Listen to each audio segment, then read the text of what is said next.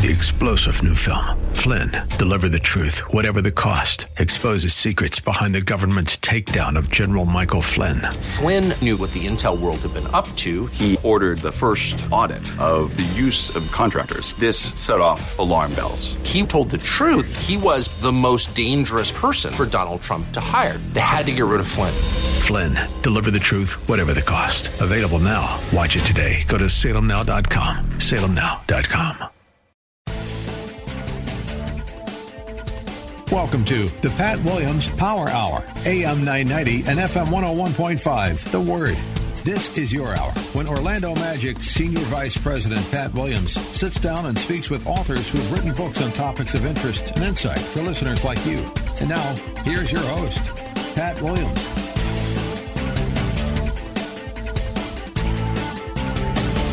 Welcome again, folks, to the Pat Williams Saturday Power Hour right here on the new AM 990 and FM 101.5, The Word in Orlando. Uh, we get on the air each weekend, and, and for many years that's been the case uh, because of the engineering skills of Alan Dempsey. He's a good one. He's a good one. And, and uh, Andrew Herdliska produces the show. Cindy Mullet is our guest. She's in Brevard, North Carolina, part of a touring singing family. But we're going to talk about her book, From Pain to Purpose Rediscovering Joy After Suffering a Major Loss. Cindy, welcome to Orlando. I hope you're well.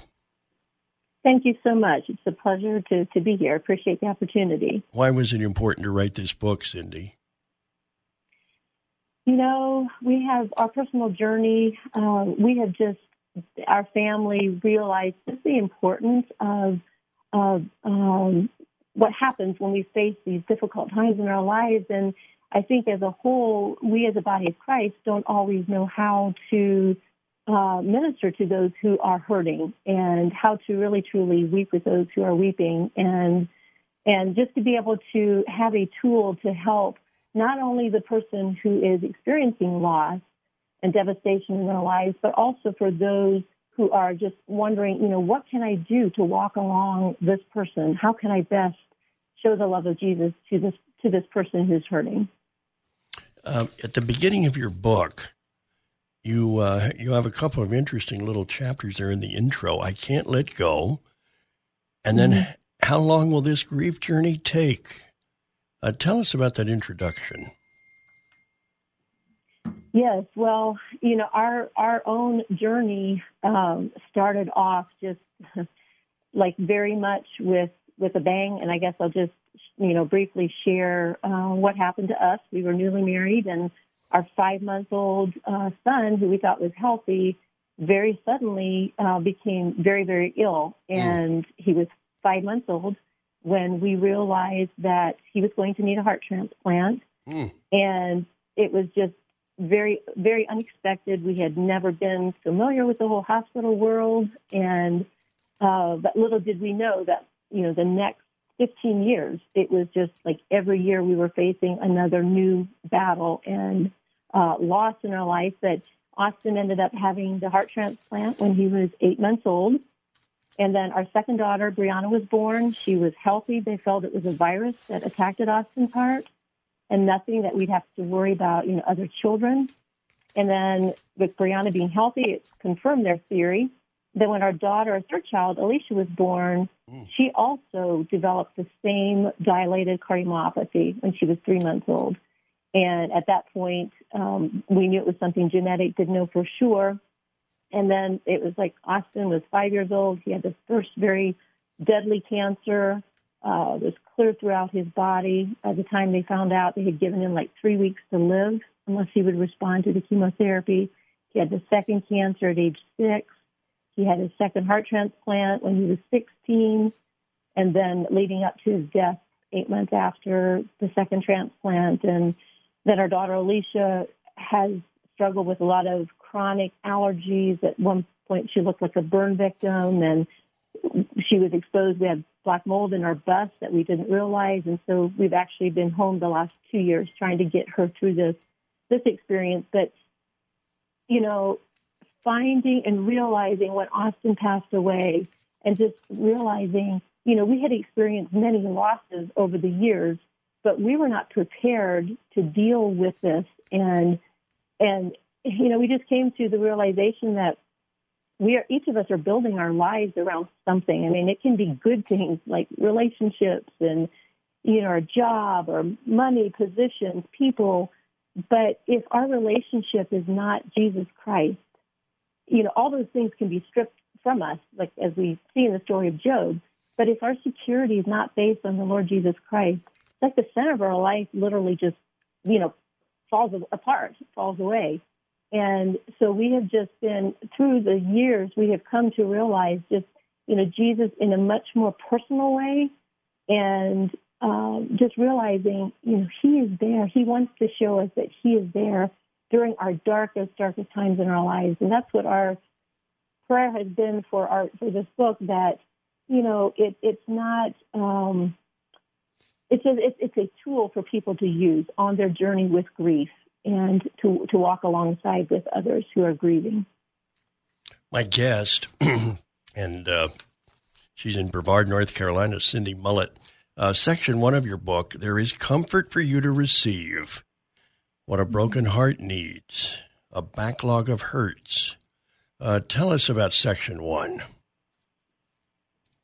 Yes, um, you know we we've as because we are involved in the prison ministry, and so we have walked alongside with many men and women who are incarcerated, and we hear a lot of their stories and a lot of brokenness in their lives as well. And you know, pain is the universal language, and we can all identify in some way, you know, to pain.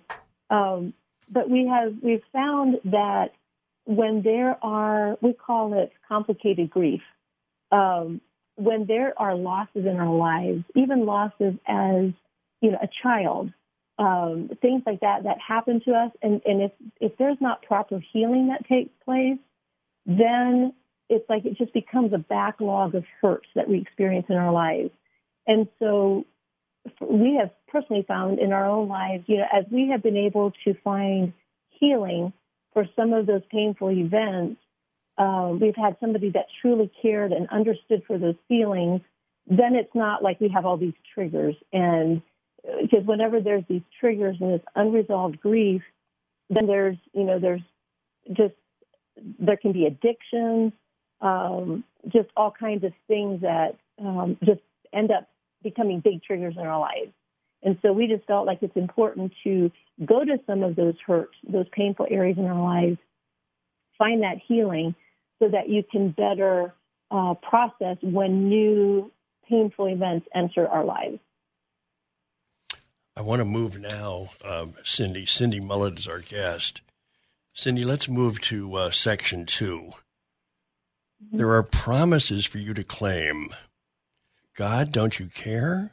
facing the guilt and regrets of our loss, the power to live in the present, facing the good and not so good about our loved one, feeling uncertain about the future, in good hands. Boy, that's a lot to digest here, Cindy, but uh, uh, dive in for us. Mm-hmm. Yes, and you know, I, I think for for our family, one of the most difficult things was we had a we had a really close relationship with our son Austin, and we did not have, um, you know, the strained relationships that some people have when a death occurs and then they're processing all of that and they, there's that guilt and, but we did struggle. And I, I believe everyone who loses a loved one, they struggle with the what ifs. They struggle with the if only you know, what if we would have done this, or if only I would have done that, you know, this differently, and if only I would have treated my loved one better, or, you know, whatever those things are. Um, there's a lot of, you know, can be feelings of guilt, but, and we've just, we've found, I guess I would just say to the listener, you know, it's only after you are able to let go of those regrets because each of us are broken individuals. Each of us in the um, because of events that have happened to us in our past, you know, we're trying to do the best that we can and with what how we are equipped and but it's not until you are able to uh, find that forgiveness that you're able to find freedom. Or, you know, you need to let go of the regret in order to find uh, that freedom that forgiveness is able to to bring to you. And so, I, I would just encourage you to, um, you know, let go of that. Even though we grow from our past, you know, experiences and and our regrets, we can become a stronger person through that. But I would just encourage to, you know, as our From Pain to Purpose book, it's it's a guidebook, and it's it's very important to have that person find a person who truly cares for you and have them help you process. Uh, the book has different, you know, experiential sections, and so it's really written in a way so that you can experience with a, a someone else you know, and find that freedom of being able to let go of, of the regrets that you have. My guest, Cindy Mullet. We've got more with Cindy talking about her book, From Pain to Purpose. First, we have to take a break here on the Pat Williams Saturday Power Hour.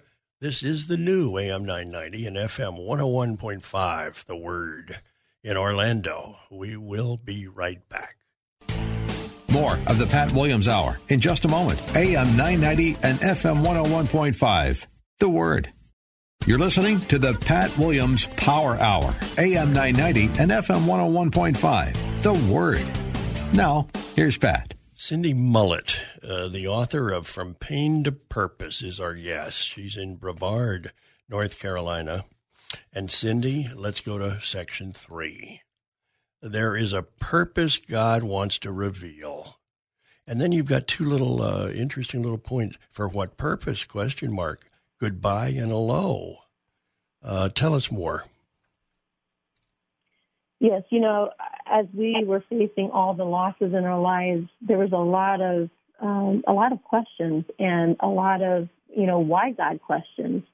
And you know, earlier on in my in my journey, you know, after I became a Christian, I, I, I felt like you know if I was serving God and I was in His will, that He's going to protect me from bad things. And so when when all these things happened in our lives, I, I really felt like God had pre- betrayed me, and so my view of God really became um, shaken. And so I, I needed to go back to that, to those questions of, you know, God, why? Like, why are you allowing this to happen? And it's really been, I can truly say, you know, that as Job has said, he, he said, I have seen you with the hearing of the ear, but now my eye sees you. And I believe that's one of the things that God is wanting us to learn in our journey uh, through pain. And part of that, the, the purposes is for Him to reveal His presence to us, for us to be able to experience Him in a very intimate way, to realize that Jesus weeps with us. He weeps with us when we are hurting. And so going to those places and, and trying to find, you know, God, what is your purpose? And God, you know, why is there so much suffering? And, and for myself personally, you know, just coming back to the whole thing of realizing that God has created, he, he never intended for us to live in a fallen world. And because of God's, you know, God's sovereignty, but yet God has given free will.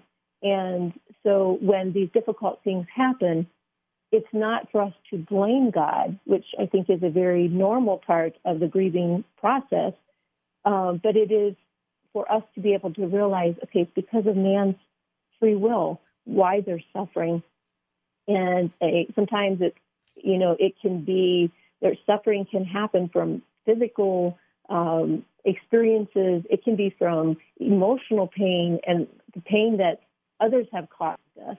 Sometimes it's pain from our own choices, but not always. And so just being able to process all of that and to answer those questions, um, I think is very important. Well, Cindy, now we need to move on. We're at section four, and this is called Other Losses. Uh, the journey of recover from recovery from other losses, loss of a job, loss of a mm-hmm. relationship due to divorce, loss following a natural disaster, loss of physical health, uh, loss due to sexual abuse. Uh, boy, this is an important topic, uh, Cindy. I want mm-hmm. you to mm-hmm. I want you to explain it to us. Yes, you know all of those losses are um, very, very devastating. And you know, I've I've said from different times people will come up to me and they'll say, you know, I just can't imagine going through everything that you've experienced and you know, but I don't think God God measures pain in that way. He knows how pain affects each of us.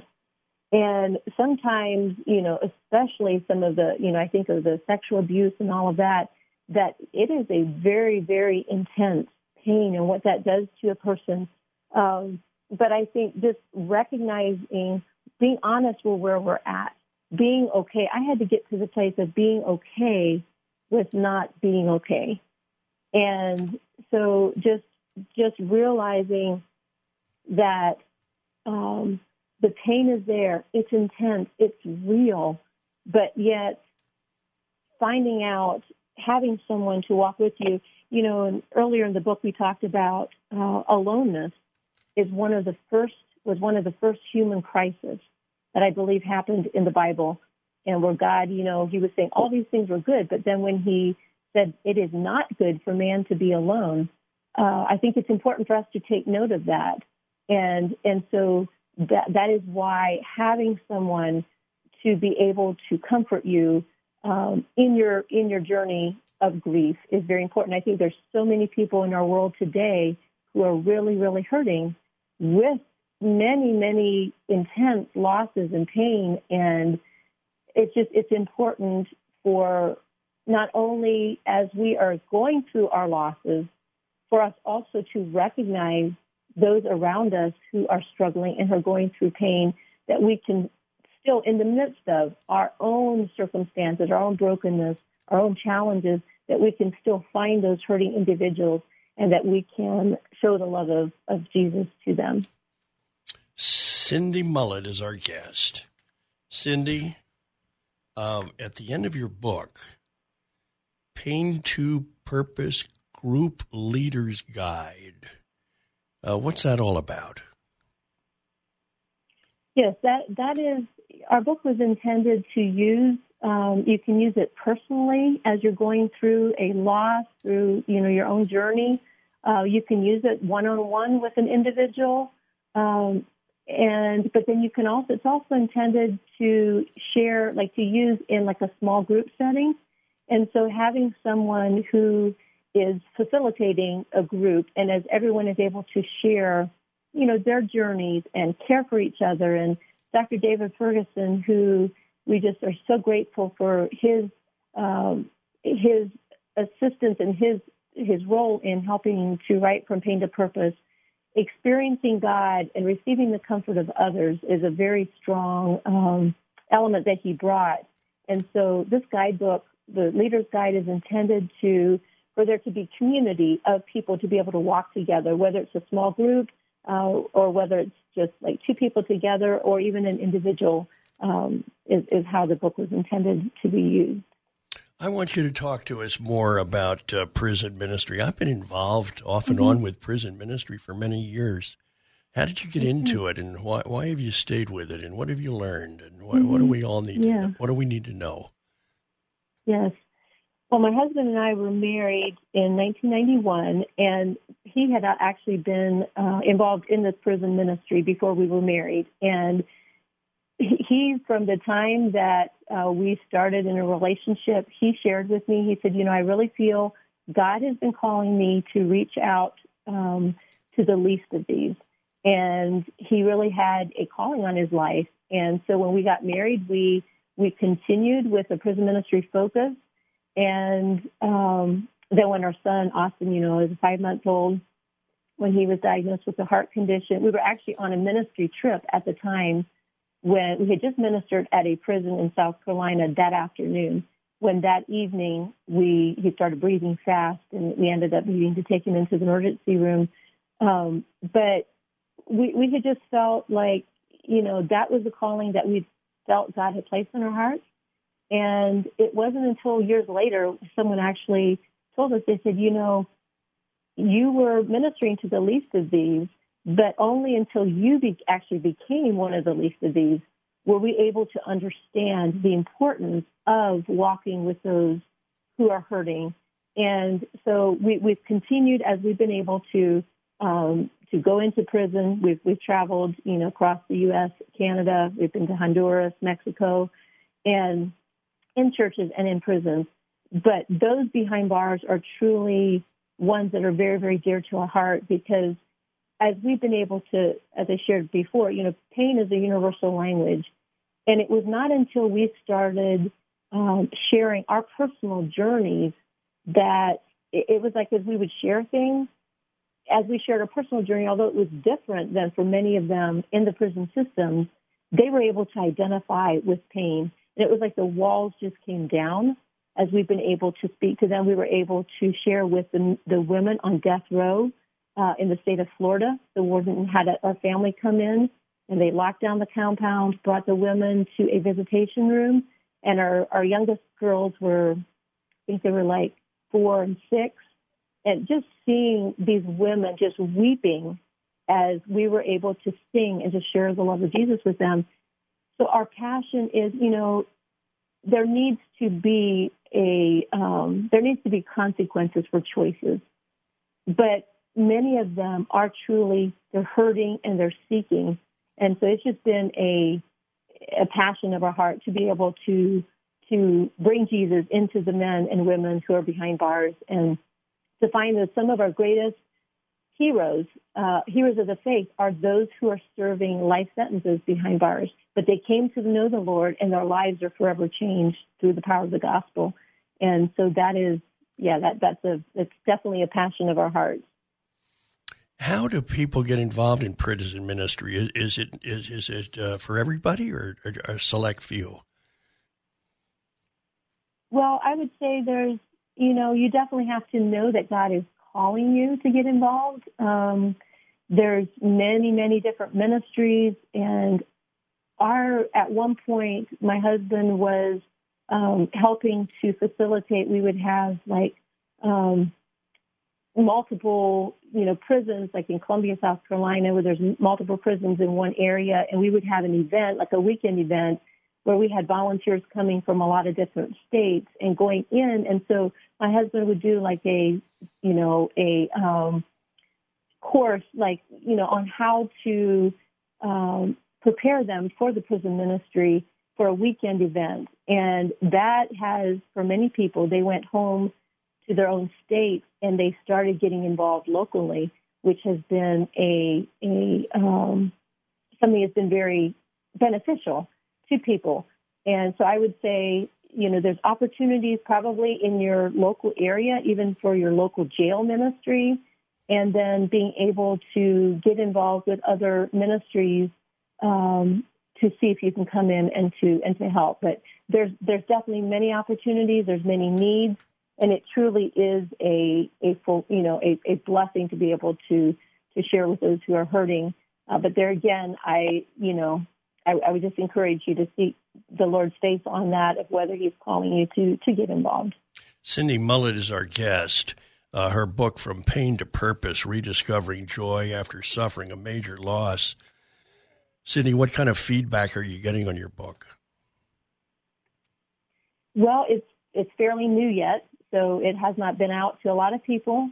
Um, but we have heard back from individuals who I think of this one mom who lost her husband and he was he was actually it was through a homicide or a breakthrough in their house and he was shot mm. and it happened years ago and she's since remarried but she just shared how you know she she didn't realize there were some things especially in the section of forgiving the you know her husband about you know some some past things because we all have have struggles in our marriages and just the importance of letting go of some of those regrets and so we're just we're really excited about uh, what this will do for people and and hopefully just help them take them to a new level of healing. So we're we're excited about that and so we're just yeah trusting God with that. Cindy, here at the end of our chat, I, I want you to talk uh, a little bit about forgiveness, why it's mm-hmm. important, and uh, how we go about it. Yes, you know, there was a, there's been, I guess, a couple doctors, I think of two specifically on our journey and with our son Austin. And the, the one was very, very painful because he went against our wishes, and this doctor did sur- a surgery that he told us he would not do, and we were not able to prepare our son uh, for it, and and it was very devastating, very difficult, and I was very, very angry with this doctor. My husband and I both were, and but we needed to come to the place of realizing, you know, forgiveness is not about setting this person free or saying that they were not in the wrong, but forgiveness is about setting ourselves free. And, you know, I think of where God says, you know, to forgive those, uh, He will forgive us as we forgive those who do us wrong. And so I believe the, the enemy wants us to hang on to bitterness and anger and to not forgive because he knows in that way God cannot truly forgive us. And so I would just encourage the listener, you know, if someone has hurt you, if somebody has caused your loved one to suffer, if someone, it is not about saying that you need to trust them or that you, you know, you're, you're saying that they can go free. No, but what it is saying, it, it is letting go of that bitterness in your own heart. My guest has been Cindy Mullet talking about her book, From Pain to Purpose. We've got more we need to take a break here on the Pat Williams Saturday Power Hour. Stay tuned. It's the new AM 990 and FM 101.5, The Word in Orlando. More of the Pat Williams Hour in just a moment. AM 990 and FM 101.5, The Word. You're listening to the Pat Williams Power Hour, AM 990 and FM 101.5, The Word. Now, here's Pat. Well, folks, in that first segment, Cindy Mullet uh, was our guest, and we had a good visit with Cindy. And uh, Hannah Stolze joins us. She's the associate professor of marketing and supply chain management at Wheaton College, the legendary Wheaton College in the suburbs of Chicago. She's a former U.S. Army import specialist. Her book, Wisdom Based Business applying biblical principles and evidence based research for a purposeful and profitable business. Hannah, welcome to Orlando. How are you? Doing great. How are you? What's the background of this book, Hannah? Yeah, I um I have a PhD in in business with a focus on logistics and marketing, and I'm a you know I'm a Christian. And when I went to Wheaton College, or as you say, the legendary Wheaton College, um, there's an expectation that we integrate faith into all of our curriculum and how we teach and lecture. And uh, there's a lot of really great Christian literature out there um, that tells stories of how CEOs have run companies. There's a lot out there um, on biblical perspectives of business, but there's not a lot out there that utilizes business research and really explores from a more generalizable kind of big picture view both of Scripture and what's actually happening in the marketplace. How how does the Bible um, trans, translate, you know, to our work every day and serving God and the decisions we make in business? How do we love people while in business? And so the book was really an opportunity to write for my students and for you know my fellow Christians and thinking about what does it mean to really apply the Word of God to our whole lives if we're not called a full time ministry, but we're called in the church, we're maybe called a full time ministry in the marketplace. So That was really the motivation behind the book. You open your book uh, with a chapter called Why Wisdom? Why Business? What are you writing there, Hannah?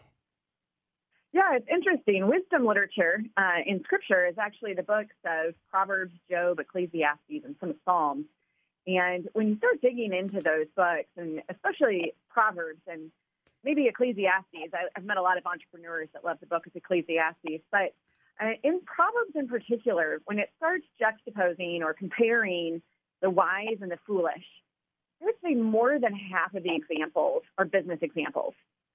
And so when you start thinking about like why wisdom, well, wisdom seems to be the literature or the scripture in the Bible that is most pointed and most directly informing people how to do business and then when you think about it, when you get to the end of Proverbs 31 and you have this close, the 21 verse stanza that we usually think of, you know, the amazing domestic housewife kind of context, what we really find there is is a woman that's running a global business. And so I think if we're really going to think biblically about how we do our work, um, there's no books like the wisdom books to inform us. And it seems that wisdom is most active in the marketplace. So that answers your why wisdom. and then, you know, kind of in turn, why business as well. Let's move to topic uh, two the virtue of profit as the means to an eternal end. Case study ServiceMaster. What's up? Yeah, I think we sometimes think that either, you know, profit is the sole focus of business or, you know, we get afraid of profit. I think sometimes as Christians and um, it's the love of money that's the root of evil, not money. And really, when we dig into both Proverbs and Jesus' is teaching in the New Testament, we see that wealth itself isn't the problem. The problem is when wealth gets in the way of us serving God and loving people. And so when Jesus talks about the parable of the talents, the good and faithful servants are the ones that have profit. But the chapter finishes with those good and faithful servants knowing what to do with their profit. And so if we think about profit as a virtue, it's a virtue that enables us to have resources to care for and love others really well. So profit is an essential resource that we need to serve God for sure. Now, I want you to move to this topic the foundation of servant leadership. Case study container store. Mm-hmm. Yeah. So when you think about any strategy, anything that's going to get done in a company, if the leadership doesn't do it, nobody else will.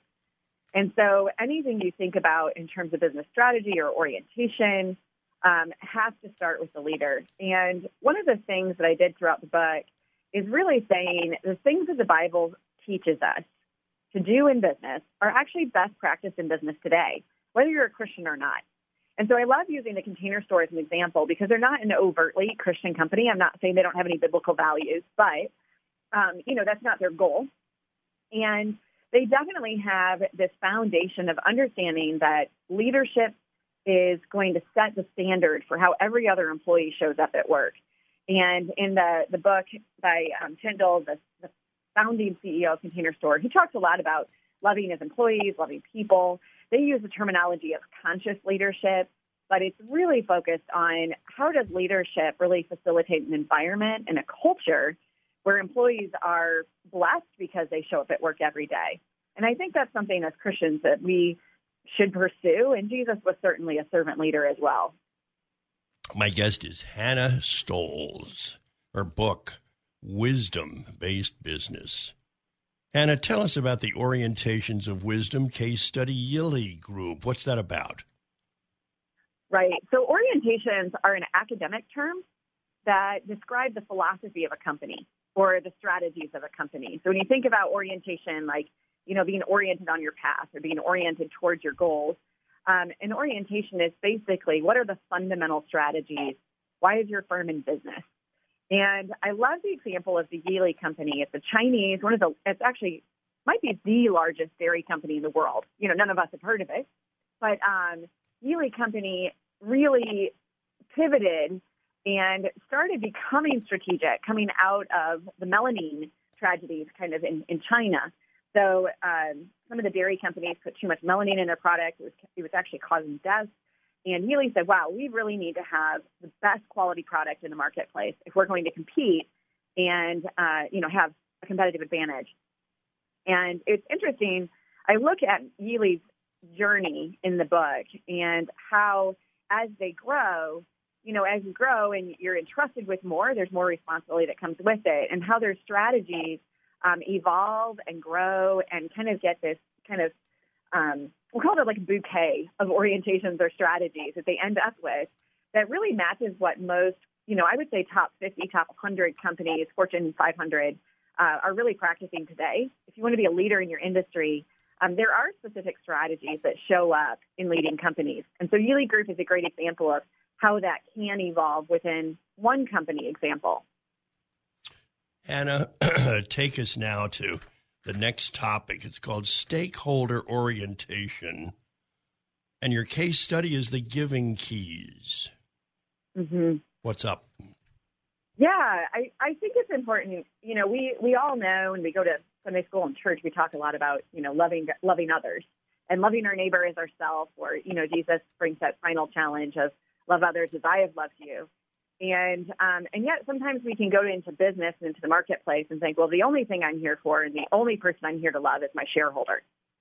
And really, the stakeholder um, theory and stakeholder orientation it says there are a lot of people that are impacted by your company.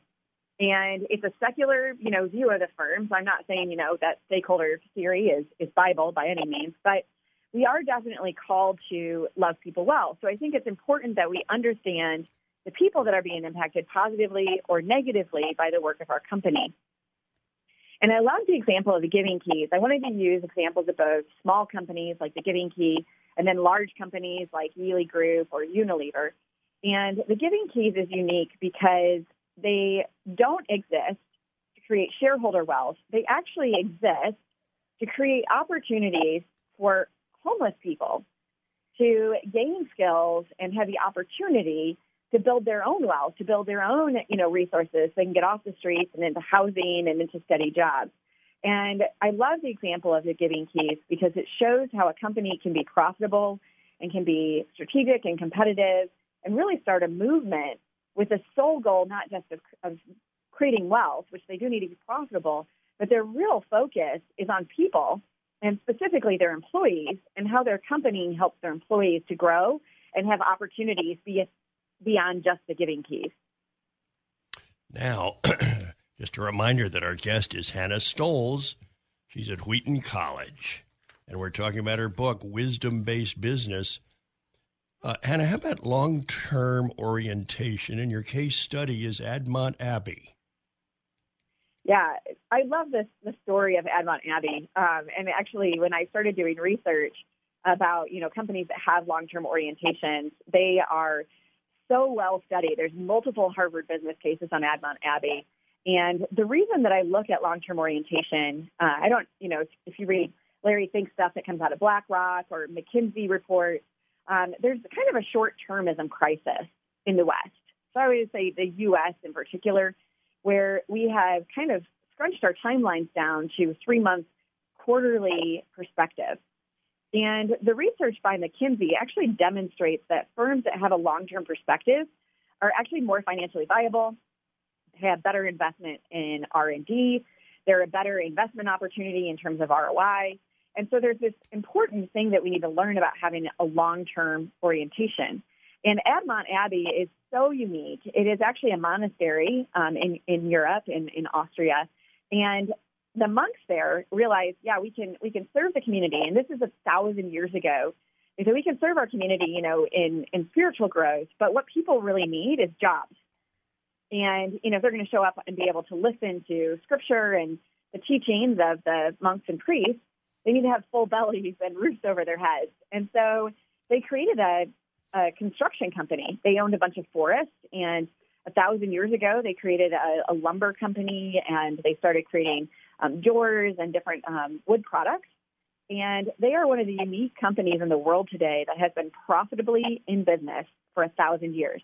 And I love that example of Admont Abbey because their goal wasn't to maximize wealth. Their goal was to serve their community. And they created a, a wildly successful company that has remained economically viable for not just, you know, centuries, but a millennia. And that's that's a pretty amazing story to tell. Not all companies are going to have a millennia story, but it certainly is an example that it is possible. My my guest is Hannah Stolze. We're talking about her book Wisdom Based Business. Uh, we have another segment with Hannah, so stay with us here and when we return, the next topic up for Hannah is uh, quality orientation. And the case study is I Have a Bean. Well, folks, you're listening to the Pat Williams Saturday Power Hour. It's the new AM 990 and FM 101.5, the word in Orlando. We will be right back. More of the Pat Williams Hour in just a moment. AM 990 and FM 101.5. The Word. You're listening to the Pat Williams Power Hour, AM 990 and FM 101.5. The Word. Now, here's Pat. You're plugged in here to the Pat Williams Saturday Power Hour. And of course, it's the new AM 990 and FM 101.5. The Word. In Orlando. And before I forget it, uh, just a reminder my latest book is out. It's called Revolutionary Leadership. And we, we go back to the Revolutionary War period and we highlight 25 leaders during that vital time in world history.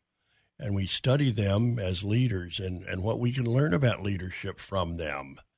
Uh, I think you'll enjoy it. Brian Kilmeade of Fox and Friends wrote the foreword. So when you're up ordering a copy of Hannah Stolze's wisdom based business, go ahead and grab a copy of Revolutionary Leadership as well, and you'll be in for a couple of good reads. Well, Hannah, as advertised, quality orientation, case study, I have a bean. What can you tell us? I think there's a, a great case study, and I have a bean as a company that produces and creates coffee they're actually located in in Wheaton, um, in the Chicago suburbs, and they produce coffee that uses only the top one percent of beans. So they're sourcing the very very best beans, coffee beans that they can globally. And it's an interesting model. Uh, Pete Leonard and his story is in the book. You can read all of it. But he really built the company around two different things.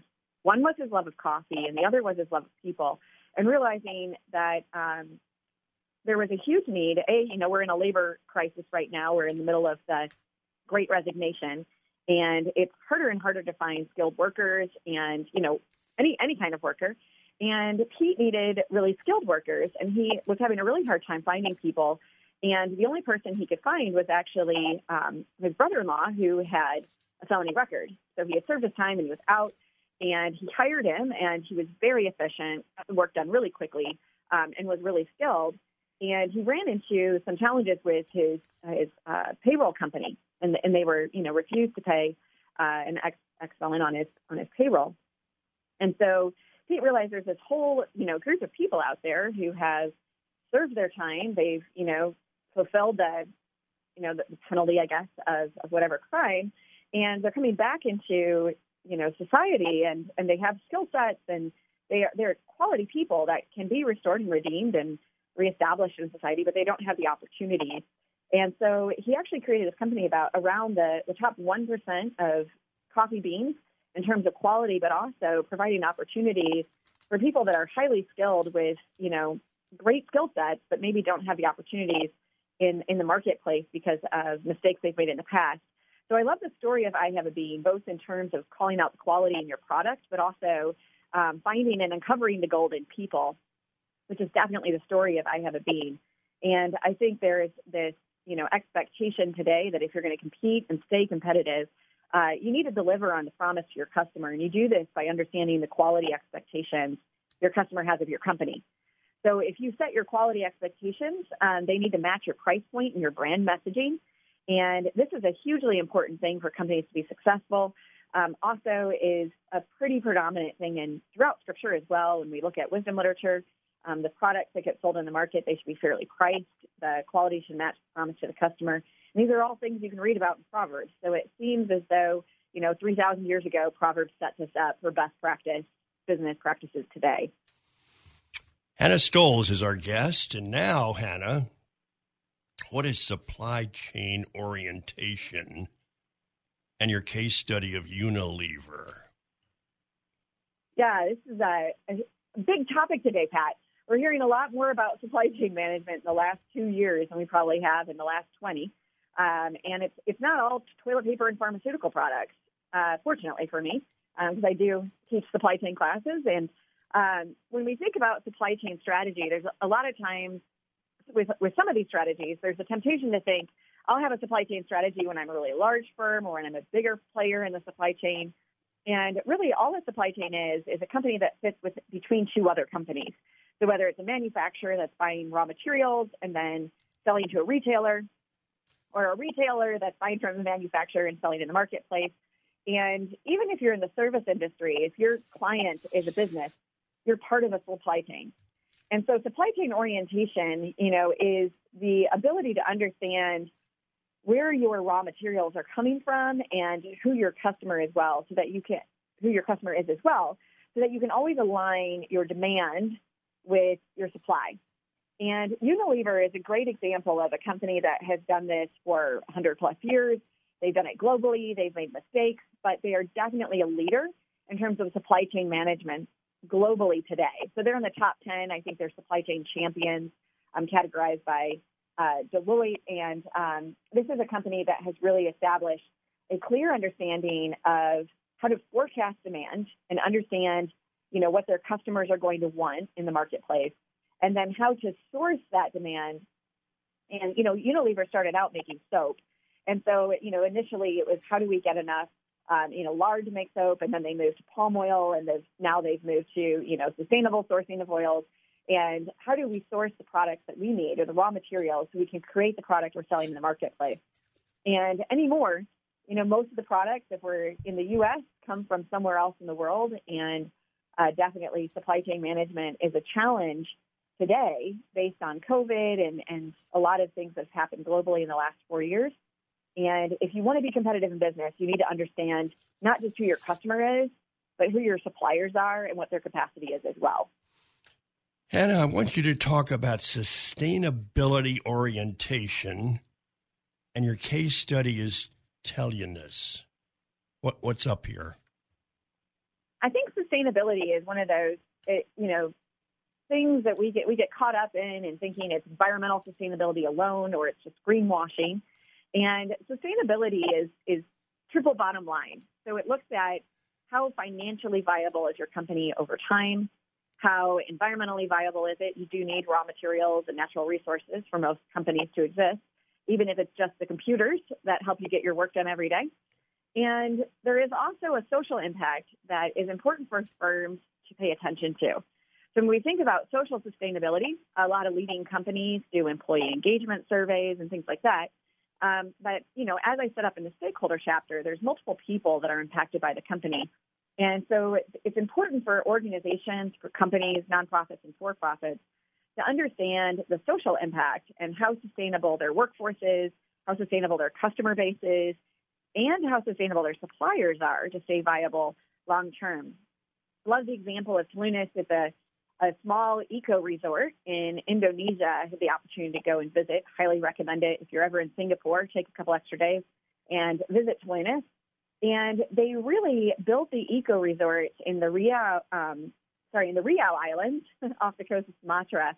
And their goal was not just to build an amazing five star resort experience, but to also provide economic development opportunities for uh, you know, local island um, people, both in terms of employment as well as in projects that people in the resorts could do in the villages. So it's created um, infrastructure for water and wells. It's created infrastructure for roads, and um, it's actually transformed a lot of the Riau Islands um, based on really what the employees have learned, um, being trained through the Telunas system, as well as you know the impact of some of the visitors that have come in and you know gotten to lay on the beach quite a bit, but also get to you know when they get bored can go into the villages and um, do some service as well. So a really interesting model of thinking about how does your organization exist within um, you know being profitable, but also interacting with natural resources and you know being on islands. There's a lot of different challenges that are unique to Indonesia.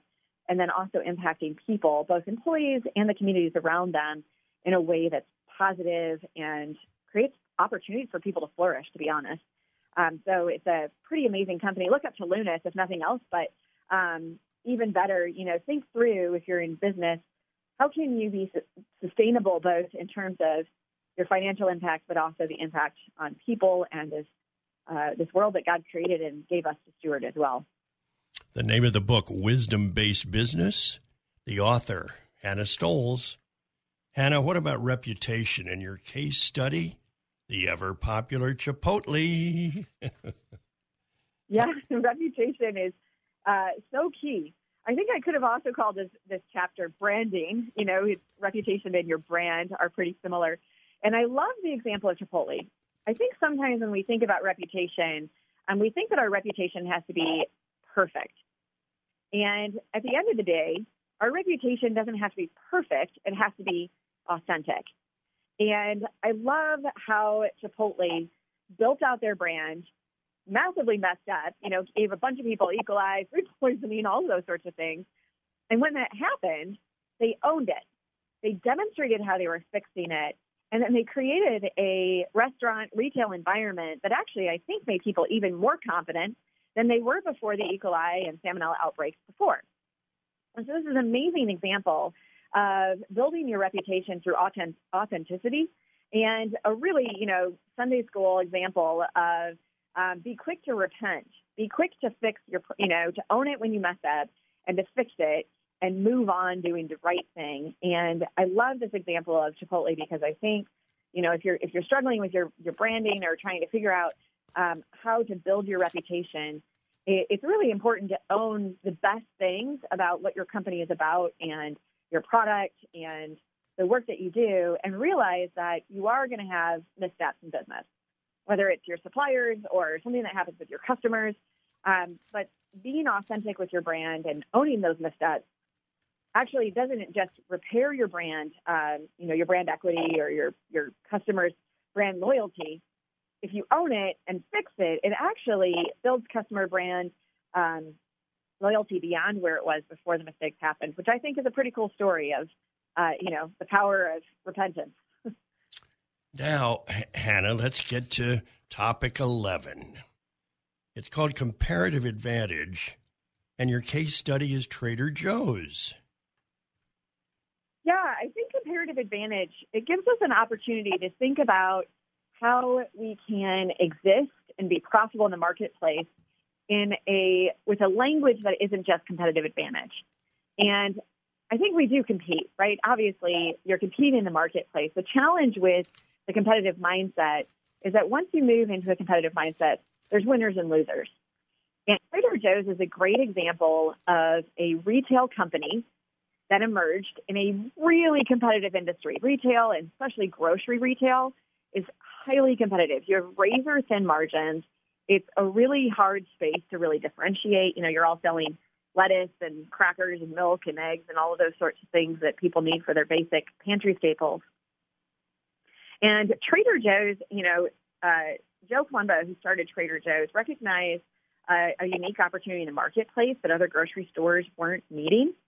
And so he he recognized after, especially after World War II, um, a lot of people were coming back to the states. They were using their GI Bill to get educated. So um, there were much more educated people in the U.S. than ever in history.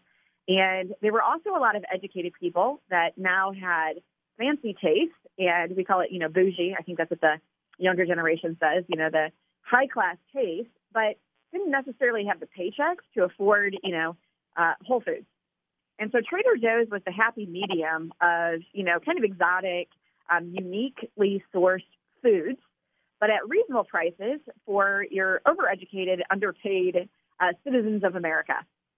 And I love the example of Trader Joe's because they actually, maybe they stole, you know, customers from other retailers, but they actually were so niche and they created in such a unique space that, um, you know, I, you know, a lot of people still shop at Trader Joe's and, you know, their Publix or Kroger or I'm not sure what, you know, where you shop in Florida, probably Publix.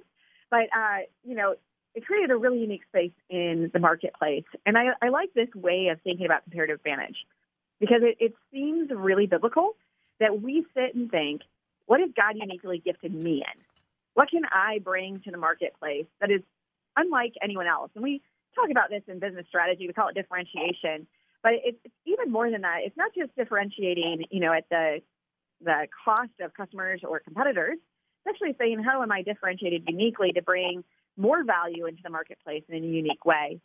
And it, you know, there's a lot of research that actually looks at co-opetition, where, where competitors work together, and demonstrates that just having a competitive, like you know, win-lose mindset um, might actually uh, stymie growth and keep companies from getting larger. And so it's it's one of those huge challenges of of how do you grow, how do you stay shrewd and savvy. There are other companies that aren't going to compete this way, but understand what your core competency is, what you're uniquely gifted at as a company, and really bring value into the marketplace. Hannah Stolze has been our guest, author of Wisdom Based Business. We've got a one minute wrap up right after this. It's the Pat Williams Saturday Power Hour. It's the new AM 990 and FM 101.5, The Word in Orlando. More of the Pat Williams Hour in just a moment. AM 990 and FM 101.5, The Word. You're listening to the Pat Williams Power Hour, AM 990 and FM 101.5. The Word. Now, here's Pat. Well, thanks so much for joining us here on the Pat Williams Saturday Power Hour. Uh, in that first segment, Cindy Mullet was with us. We enjoyed talking with Cindy. And then Hannah Stolze came from Wheaton, Illinois, and we talked about her book, Wisdom Based Business. Folks, I just want to remind you we are working hard trying to bring Major League Baseball to Orlando. Orlando is now the 17th largest media market in America and growing and ready to be a Major League Baseball city. So I want you to go up to the website, orlandodreamers.com. orlandodreamers.com and just register. Just tell us, yeah, great idea. Season tickets? Yeah, that would be pretty cool if this all works. So uh, just take care of that. In the meantime, have a wonderful week ahead. And we'll be around next weekend for more here on the Pat Williams Saturday Power Hour. And stay tuned all day long to the new AM 990 and FM 101.5, The Word in Orlando. Have a terrific week ahead. We'll see you next weekend. Thank you for joining us for this week's edition of the Pat Williams Power Hour. Join us again next week at this time, where faith comes by hearing. The new AM 990 and FM 101.5. The Word. Three star general Michael J. Flynn, head of the Pentagon Intelligence Agency, knew all the government's dirty secrets. He was one of the most respected generals in the military. Flynn knew what the intel world had been up to. He understood its funding. He ordered the first audit of the use of contractors. This set off alarm bells. The explosive new documentary, Flynn, Deliver the Truth, Whatever the Cost, uncovers the facts behind this scandal. Flynn told the truth. He was the most dangerous person for Donald Trump to hire. I find out the worst enemy that I'm going to face in my life is right here in America. They took my assessment and they wanted me to change it. And I was like, I'm not changing it. They had to get rid of Flynn. With in depth interviews, archival footage, and never before seen personal records of the man behind the headlines. I just felt like I was drowning. Flynn, deliver the truth, whatever the cost. Available now. Watch it today. Go to salemnow.com. Salemnow.com.